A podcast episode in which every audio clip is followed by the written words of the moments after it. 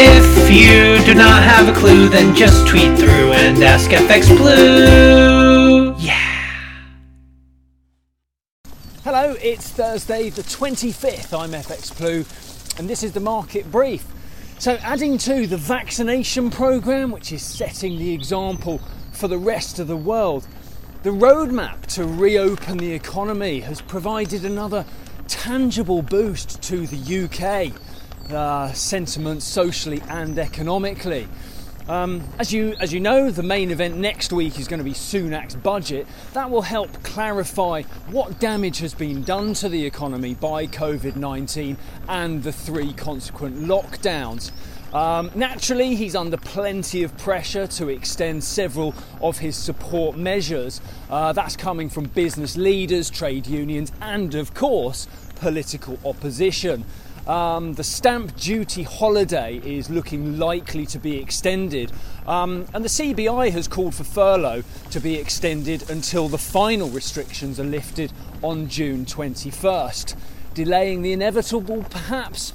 Perhaps a positive step politically, though, uh, which may serve to counter the bitter pill of higher taxes, which will no doubt be needed to help balance the books in due course. Um, in the market, sterling stretched its recent rally even further.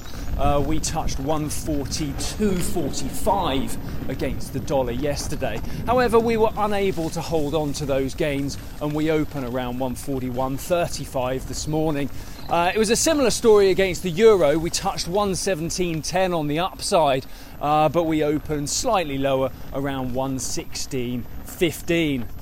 Powell completed his testimony to Congress in the US. Um, added to the FOMC minutes, it presented a view that the FOMC is fully aligned over monetary policy, despite the varying pace of the recovery across the country. And the Fed, of course, remains ready to use the full range of tools available to ensure the recovery is solid and sustainable once all that uh, support starts to be removed.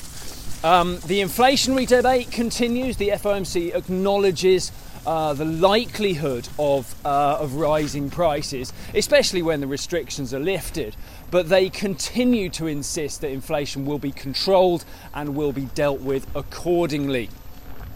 Uh, Euro dollar climbed to uh, a touch 121.75 yesterday, but it ran into a degree of selling pressure with resistance around the 121.80 mark. It fell back a little on the close, but we're back up at 121.75 again on the open. So we'll probably have another crack at that resistance at 121.80 today. Think we'll break through it? Join me again tomorrow and let's find out. If you do not have a clue, then just tweet through and ask FX Blue. Yeah.